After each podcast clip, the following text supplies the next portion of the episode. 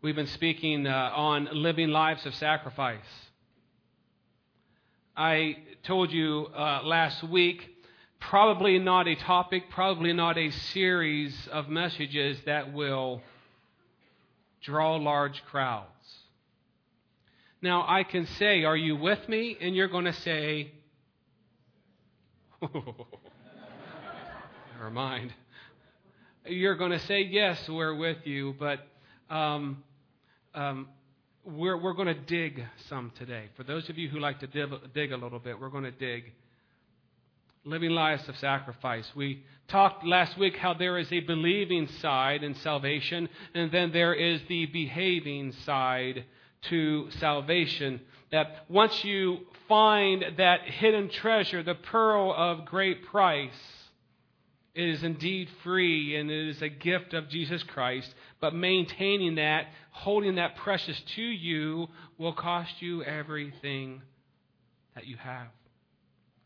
We dove into this passage of Scripture, a very popular passage. I beseech you, therefore, brethren, by the mercies of God, that you present your bodies a living sacrifice, holy, acceptable to God, which is your reasonable service. And do not be conformed to this world, but be transformed by the renewing of your mind, that you may prove what is that good and acceptable and perfect will of God. We said last week that God lives and breathes through our spirits, but He manifests Himself and glorifies Himself through our bodies. And there are a lot of people who want to give God their spirits, but hold on to their bodies. And they want to be the ones to determine what to do with their bodies. Now, what do we mean when we say bodies? I bolded and underlined that word, bodies. What exactly constitutes as our bodies? Have you ever really thought about that before? When you've read this scripture passage, have you stopped on that word bodies? What does it mean? Well, I will declare to you today that I believe that it means exactly what it says your eyes, your ears, your nose, your arms, your legs, your toes, your muscles and your tendons, your knees, your hips, your funny bone, everything that makes up your body is included in bodies. In order to be acceptable to God, in order to be a holy representative of God, we are to live lives that are holy. And that starts and includes our bodies. And God wants it all. Now, before I go any further, I have to tell you that in order for God to have our eyes and our ears and our backs and our arms and our legs, there is one more part of our body, one more body part that God wants. One more part that will determine whether or not we give Him our entire bodies. I don't know if you've thought about this either. That's why I'm here, to make you think about it this morning. It's the one body part that determines everything else with our bodies. Do you know what it is? Want to start with brains. Now you're like, well, that doesn't sound real spiritual, Pastor Brock. Now just stop and think about this for a second. Our brains control what? Our minds. And our minds control what? True? Are you with me? Our brains control our mind, and our minds control our hearts. Yes, our minds and our brains are one and the same, but we must see that everything is linked together here. Our brains, our minds, they will determine what we give our hearts to. Amen? Our minds are where all of life is determined. Our mind determines how we will live, the things that we think about, the things that we dream about, the things that we dwell on. Minds are powerful things. For those of you who are Ohio State Buckeye fans, it's been a good week, hasn't it? Yeah, been a good week. Um, Sister Louise, I wasn't going to say it, but I'll say it. Uh, Sister Louise is more of the affinity of an Iowa Hawkeye. slap her. Uh, uh, put her arm down, I mean. Steve said, no way am I going to slap that. Uh, our basketball team played Iowa yesterday, and they didn't fare too well. But hey, we won the national championship on Monday. It's been a great week. Um, Urban Meyer once made a quote, though. He said this If you want a specific outcome, you must have teamwork. And if you want teamwork, you must have commitment. And if you want commitment, you must first have trust. And he said, if you put these in the opposite order, if you build trust, if you build commitment, if you build teamwork, you will have an outcome. That is a great motto for the church, is it not? That we need to be able to trust each other as we trust the Lord. Hopefully, as we go here, you're trusting me, your pastor, your shepherd. And then once we have a vision, once we trust each other and trust the Lord, we are now committed to doing what He wants us to do. And when we're committed, then we'll link arms together. We'll begin to do things with teamwork. And when that happens, an outcome takes place. I say all that to say this that the power of the mind is an extension of our bodies. It's where we get our will to live, our determination, our resolve, our fortitude. It's where we get our disciplines. And knowing that our minds are a part of our bodies, one can clearly see why God wanted it all. And why He wants us to present our bodies unto Him as a living sacrifice. You see, if God has our minds, he has access to our hearts. And if He has our minds and in our hearts, He has everything else. Let me expand this a little bit further. As I said before, when I sat down earlier this week to begin to work on this message, I had a general idea of where I was going to go, but God put a thought in my head and I ran with it. And it was one of those moments to where my hand could not write fast enough. It just kept going and going and going. Many of you have had those moments in life. I thought, man, Lord, this is awesome. So, I want to go there with you this morning. I want to reveal to you what God revealed to me this morning and just how important our bodies are and why it's so important we give ourselves completely to God. Many times I have passages up on the screen. I will with this, but many of you like to look at it yourself. 1 Corinthians 6. Turn to chapter first, excuse me, 1 Corinthians chapter 6.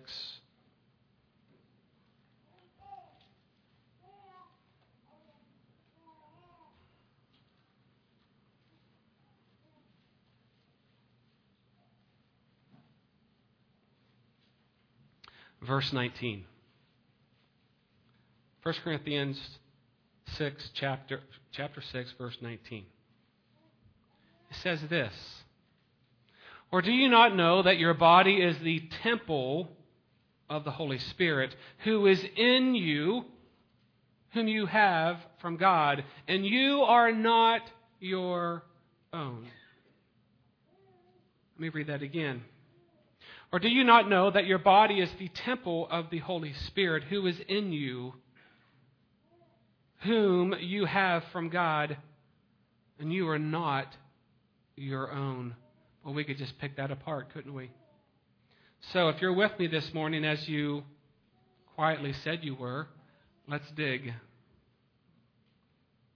It mentions here that we are the temple of the Holy Spirit. I believe uh, a general, another, another general term of the Holy Spirit is the presence of God. It's the Spirit of the living God. And I declare to you today, this is the thought that I began to form in my mind this week. The Holy Spirit, the presence of God, the Spirit of God has always had a place to dwell and reside. Think about that. He has always had a place to dwell and reside. I'm not saying that God and the Holy Spirit can be contained nor can they be contained? But all down through history, the Holy Spirit has had a place to dwell and reside. He all and, and, and listen to this, he always reflects the holiness of God. He always reflects the holiness of God, and God's holiness always displays power. Let me read that again. The Holy Spirit, the presence of God, the Spirit of the living God, always reflects the holiness of God. And God's holiness always displays power. Don't miss that point. Wherever the Holy Spirit is, there is holiness and there is power, church. What do I mean? If you'll go with me to a desert in the Middle East and at the base of a mountain called Mount Sinai, the scene is Moses has led the Israelites out of Egypt, and it's perhaps just about a month or so after they have left.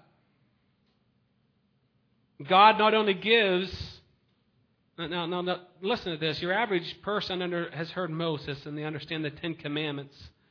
But during this time, God not only gives the Ten Commandments to Moses and the Israelites, He also begins to set a standard in place, standard and requirements that are necessary in order to worship Him and experience His presence. It's not just about the Ten Commandments. He sets up a whole standard and requirements, a whole procedure, a whole way of life on how we are to, on how they were to begin to worship God and to live holy lives before Him. If you want to look at this, you can uh, turn to Exodus chapter 40. Turn to Exodus chapter 40. I'm going to go there myself. 40. the second half of the book of Exodus, God tells Moses to erect the very first tabernacle.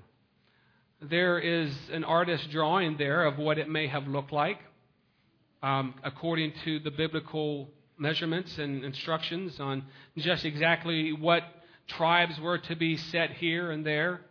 And that is probably a, a good rendition of what the tabernacle may have looked like the very first tabernacle, the place where God could be worshiped, and animal sacrifices and ritual. And once all the materials were put together, once the walls were built, once the, uh, uh, the, the linen walls and the poles and, and the curtains and everything was constructed, then the pieces of furniture that were needed for holy sacrifice were made the table of showbread, the golden lampstand, the inner and outer veils, the bronze altar, things like that. You can read through Exodus and it'll tell you that. Once all this took place, and the very first tabernacle was erected, listen to what took place that day. It's not going to be on your screen, but Exodus chapter 40, verse 34 it says, Then the cloud covered the tabernacle of meeting, and the glory of the Lord filled the tabernacle. And Moses was not able to enter the tabernacle of meeting because the cloud rested above it, and the glory of the Lord filled the tabernacle.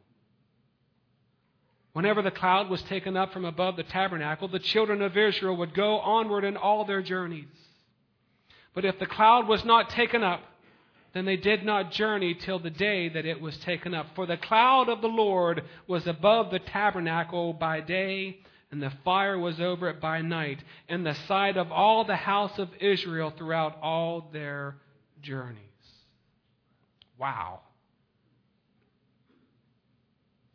Here we see, I believe, the presence of God, the Holy Spirit, the Spirit of the living God, residing he is dwelling there in their midst.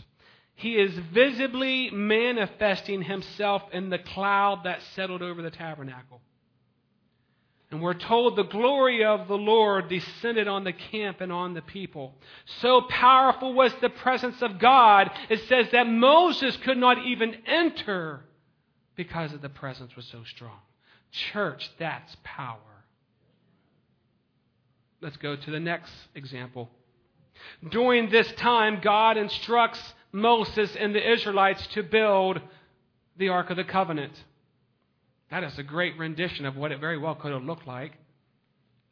And again, we see the presence of God residing midst the ark. Made out of acacia wood, overlaid with pure gold, the Ark of the Covenant contained the two tablets, the Ten Commandments. It also contained Aaron's staff that budded, and it also contained a pot of manna, the manna that they had eaten for 40 years. That was what was in the Ark of the Covenant. And wherever the ark went, if you read Old Testament at all, wherever the ark of the covenant went, the powerful presence of God was there as well when Joshua and the Israelites crossed over the Jordan into the promised land. We're told that the Levites carried the Ark of the Covenant into the Jordan River. And whenever their feet touched the river, it said that the flowing water stopped and the river dried up and the nation of Israel was able to cross over. There was power associated with the Ark of the Covenant. That's power. As the Israelites marched around Jericho, Leading the way was what? The Ark of the Covenant. And we all know what happened on the seventh day. The power and the glory of God fell, as well as did the walls of Jericho. And all they had to do was march and yell. Think about that. Leading the way was the Ark of the Covenant, the presence of God, and all they had to do was just march and yell, and the walls came down. You want to talk about power? power. Numerous other times it led the way into battle for the Israelites and it gave them victory. Sometimes it fell into the hands of sinful, wicked people. And when that happened, plagues and boils and different plagues came upon that camp. Why? It's because those people were sinful. They were pagan societies. And whenever, remember, whenever the Spirit of God is present, the holiness of God is there as well. And there's power associated with that. And they could not handle the holiness of God because they were not living unto God. They were living unto themselves. There are pagan rituals, there are pagan practices. The Ark of the Covenant was a literal symbol of the holiness and the power of God. And lastly, let me go one more place here. We can see the presence of God was also residing in King Solomon's temple.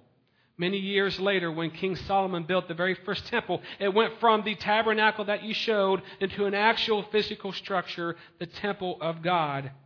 Inside the temple was an inner court. And that room was separated by a veil there is a rendition of what that may have looked like. There is the veil, there's the inner court, but separating that room was a veil, and behind the veil was a room called the Holy of Holies.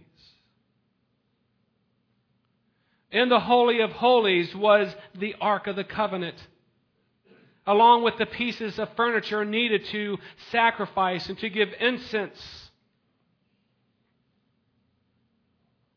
And one time a year, the priest would enter that holy of holies to offer sacrifice on behalf of the people. There was only one person allowed in the Holy of Holies described by God in His Word, and that was the priest. And one time a year he went, and he had to go through a meticulous ritual just to prepare himself. Whoever entered the Holy of Holies was entering the presence of God. In fact, anyone who entered the Holy of Holies other than the priest would physically die. Church, that's power. Wow. Is this just the stuff in Indiana Jones movies?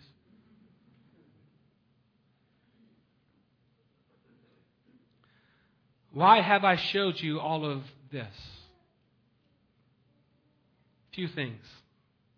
I want you to see that the presence of God, the Spirit of God, the Holy Spirit has always had a place to dwell and reside. Number two, everywhere the Holy Spirit is present, everywhere the Spirit of God, the presence of the living God is present, He reflects and demands the holiness of God, and there is the power of God associated with it. Always. Now, this next part is cool. I got excited in my office whenever I linked the old and the new. Keeping all that in mind, think about this. When Jesus came and he brought salvation to the hearts of all mankind, the dwelling place, the residing place of the Spirit of God changed forever the Spirit of God, the Holy Spirit, was no longer found in man made articles, man made things. He was no longer found in a tabernacle, no longer necessarily about the Ark of the Covenant. It was no longer about in the Holy of Holies, the temple of God. The powerful Spirit of God and the Holy Spirit was now found in the heart of man. Do you realize that? Wow, the power that same power that we just talked about, the same holiness that if you even entered the Holy of Holies unworthy, you would die on the spot. The Ark of the Covenant, the power of God, the presence of God, the water separated, armies were defeated. Visibly manifested in a cloud, a pillar of cloud by day and a pillar of fire by night. That same power has been given to you and to me. Wow. Listen to these passages. Some are Old Testament, but they are also foreshadows of what would happen when Jesus came. Leviticus says this. Remember, they're foreshadowings as well. I will set my tabernacle among you, and you shall not abhor, and my soul shall not abhor you. I will walk among you and be your God, and you shall be my people. You see that? I shall set my tabernacle among you. Here's another one Ezekiel. Then they shall dwell in the land that I have given to, my, to Jacob my servant, and my servant David shall be their prince forever. Now here we go. Here's the covenant speaking of Jesus Christ, what Jesus was going to give us. Moreover, I will make a covenant of peace with them, and it shall be an everlasting covenant with them. I will establish them and multiply them, and I will set my sanctuary in their midst forever. My tabernacle also shall be with them. Indeed, I will be their God, and they shall be my people. The nations also will know that I, the Lord, sanctify Israel when my sanctuary is in their midst forever. Speaking of Jesus' salvation, that's his new covenant, and it says that the sanctuary and the tabernacle will be with them. What did, what did it say in John chapter 1, 14? And the Word became flesh and dwelt there's that residing, there's that dwelling again. And the Word became flesh and dwelt among us, and we beheld His glory, the glory as of the only begotten of the Father, full of grace and truth. And one more here, it's in 2 Corinthians 6.16. and what agreement has the temple of God with idols? For you are the temple of the living God.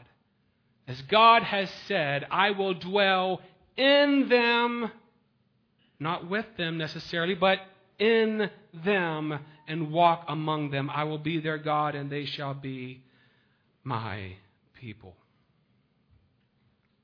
These are all examples, church, of how the Spirit of the living God will now reside. He will now dwell within the hearts of the redeemed. God's Spirit has taken up new residence.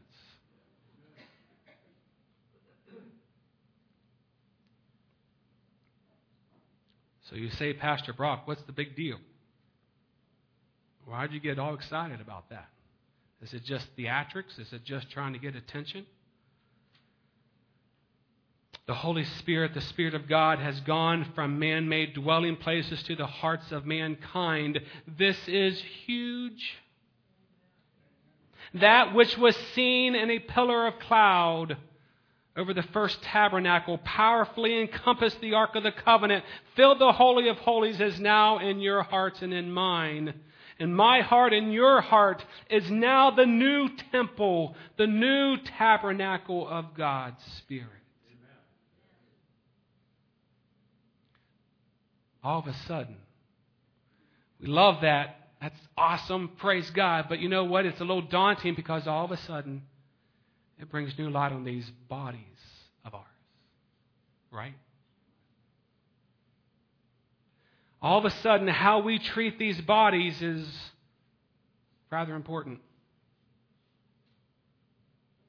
when you think about the power and the presence of God and the holiness of God and how he was displayed in all of these Old Testament examples that I gave you, and now he's in my heart.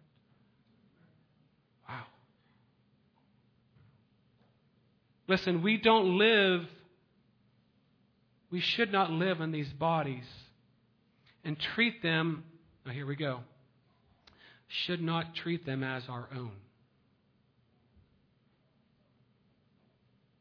As a matter of fact, Corinthians just told us that we are the temple of the Holy Spirit.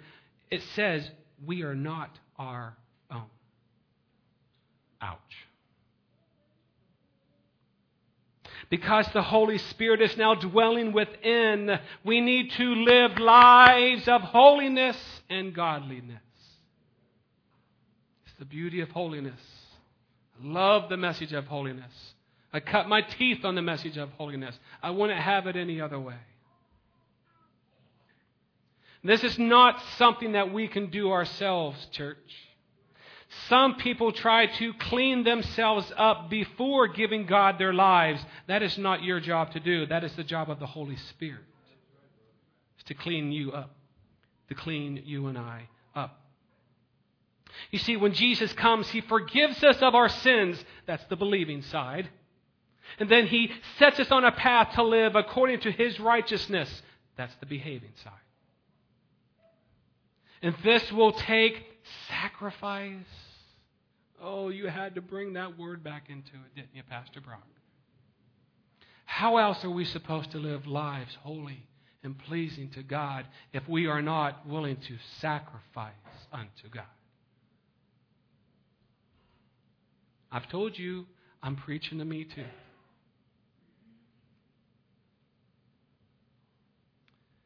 When you and I can see this, hang on.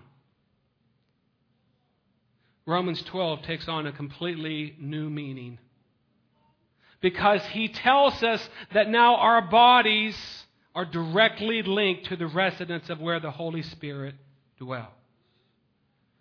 And so here we are again this morning, starting back to the body. And if, if Jesus truly has your heart, okay, I'm going to I'm going to come in to a landing here.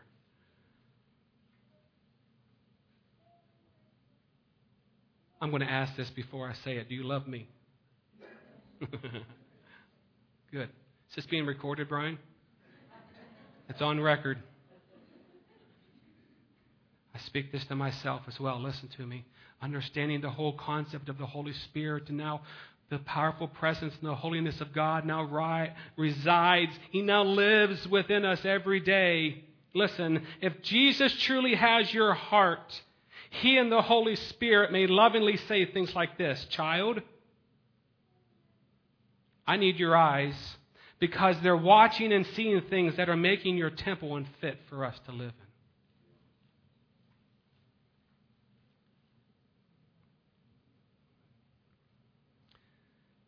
Too many believers are staining their minds because they're watching things on TV and they're watching movies that are not true, noble, and right, pure, lovely, or admirable. Their minds are filled with trash of the world, and it's making the living quarters unfit to live in for God and the Holy Spirit. Make sense? Yeah.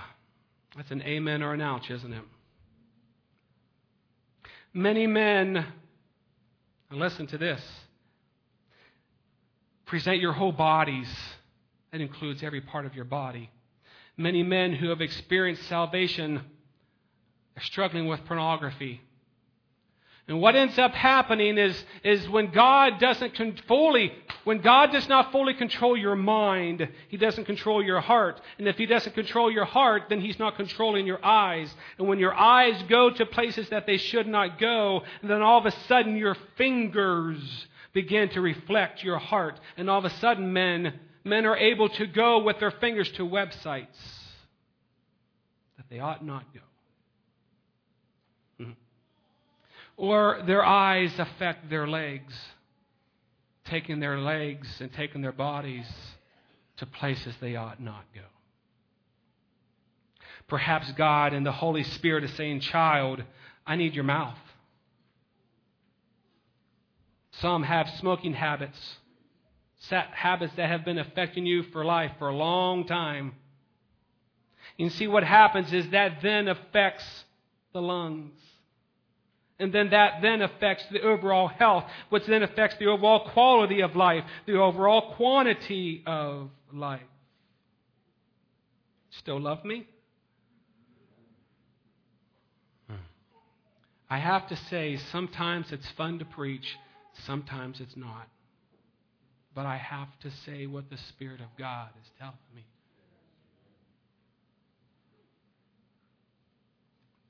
I have to tell you a quick little story. Uh, th- this is just where I felt God wanted me. When I went down to Winchester and we, we worked with uh, we worked with the choir, and, and I believe that, that God even wanted you know, singers and worship leaders and, and or worship singers and, and the choir to be consecrated and dedicated to God. And so I asked them to make sure that, that they were living according to Jesus Christ and his standards and requirements. And because we, you know, we, we are representing God, we are leading worship, and we need to be living lives that are fully committed to Jesus Christ. And one of the things that we talked about is, is not having ungod- any, anything ungodly habit in our life. And, and, uh, and there was a gentleman that, that came to me and he said, Pastor Brock, he said, I got, I got to tell you that, you know, I struggle with cigarettes. I struggle with smoking. And he said, I really want to be a part of this, but, but I know that God is talking to me and I need to give these up and I'm having a hard time. So what we did is we went into a time of, of prayer and support and, uh, you know, we linked arms with him, and he continued to be a part of the ministry. But we tried to work with him during this time, and uh, we felt like this is something God wanted. And uh, every once in a while, I would meet with him, and I would say, "Hey, how you doing?" And he said, "Well, it's a struggle, but I'm working on it." And then one particular time that I met with him, I said, "How's it going?" We'll call him Ted. I said his name was Ted. I said, "Ted, how's it going?" And he said. I just can't do it. Just can't do it. See, we have a way, whatever has a hold of our heart has a hold of our bodies. And we can even rationalize things in our life, can't we? We can rationalize those things that we know God is speaking to us about, but we can come up with rationalizations. And he said, You know, I'm afraid, Pastor Brock, he said, I'm afraid to, to set these cigarettes aside. He said, I'll tell you why. He said, I, have known a couple friends who have quit smoking, and as soon as they quit, they develop cancer. So he said, I'm scared to death that if I quit, I'm going to get cancer.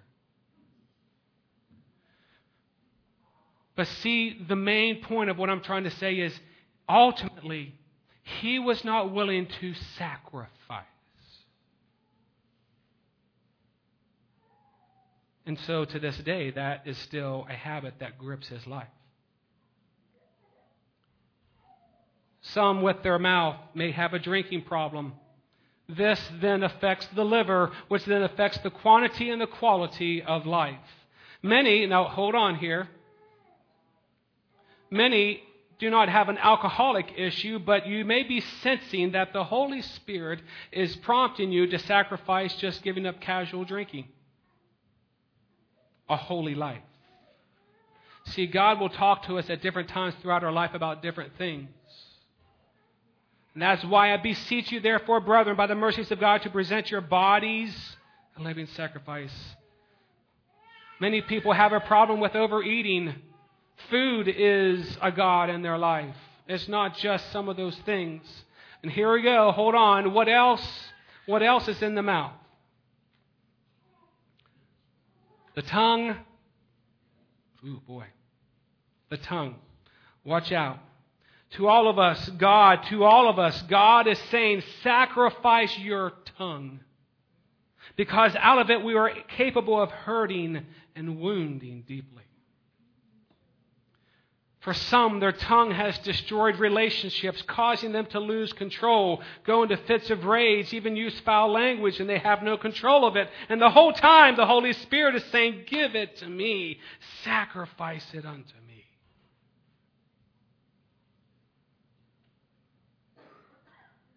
Again, I say. And the Paul and God is saying, present your bodies a living sacrifice, holy and acceptable unto God, which is your reasonable service. Why must we do this, church? This is not Brock saying this. This is backed up by the Word of God. Why do we do this? Because our bodies are the temple of the Holy Spirit. And we are ambassadors of Jesus Christ. You see, when we begin to grasp what it means to present our bodies to Christ, then our whole outlook on life will be different. We will look at all that we say and all that we do and say, Is this pleasing to God? Am I in my soul, mind, and body, am I glorifying God? Am I living a holy life for Him? If not, what is it that the Holy Spirit is telling me that I must sacrifice in order to do so? Let me end by saying this. Mandy and the singers can come on up at this time.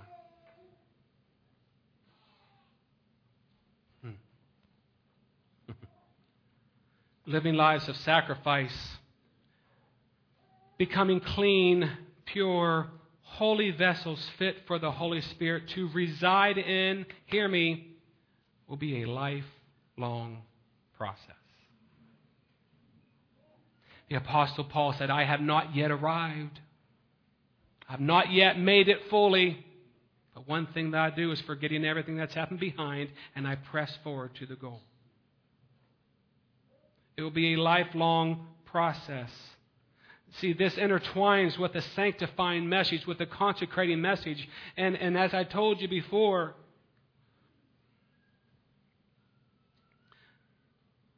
it happens one episode at a time. I wasn't going to tell this story, but I'm going to go ahead and tell it. God just put it in my mind. I don't think I told this story before, and then we'll close with this. See, it's of the mind. The body is, the mind is part of the body.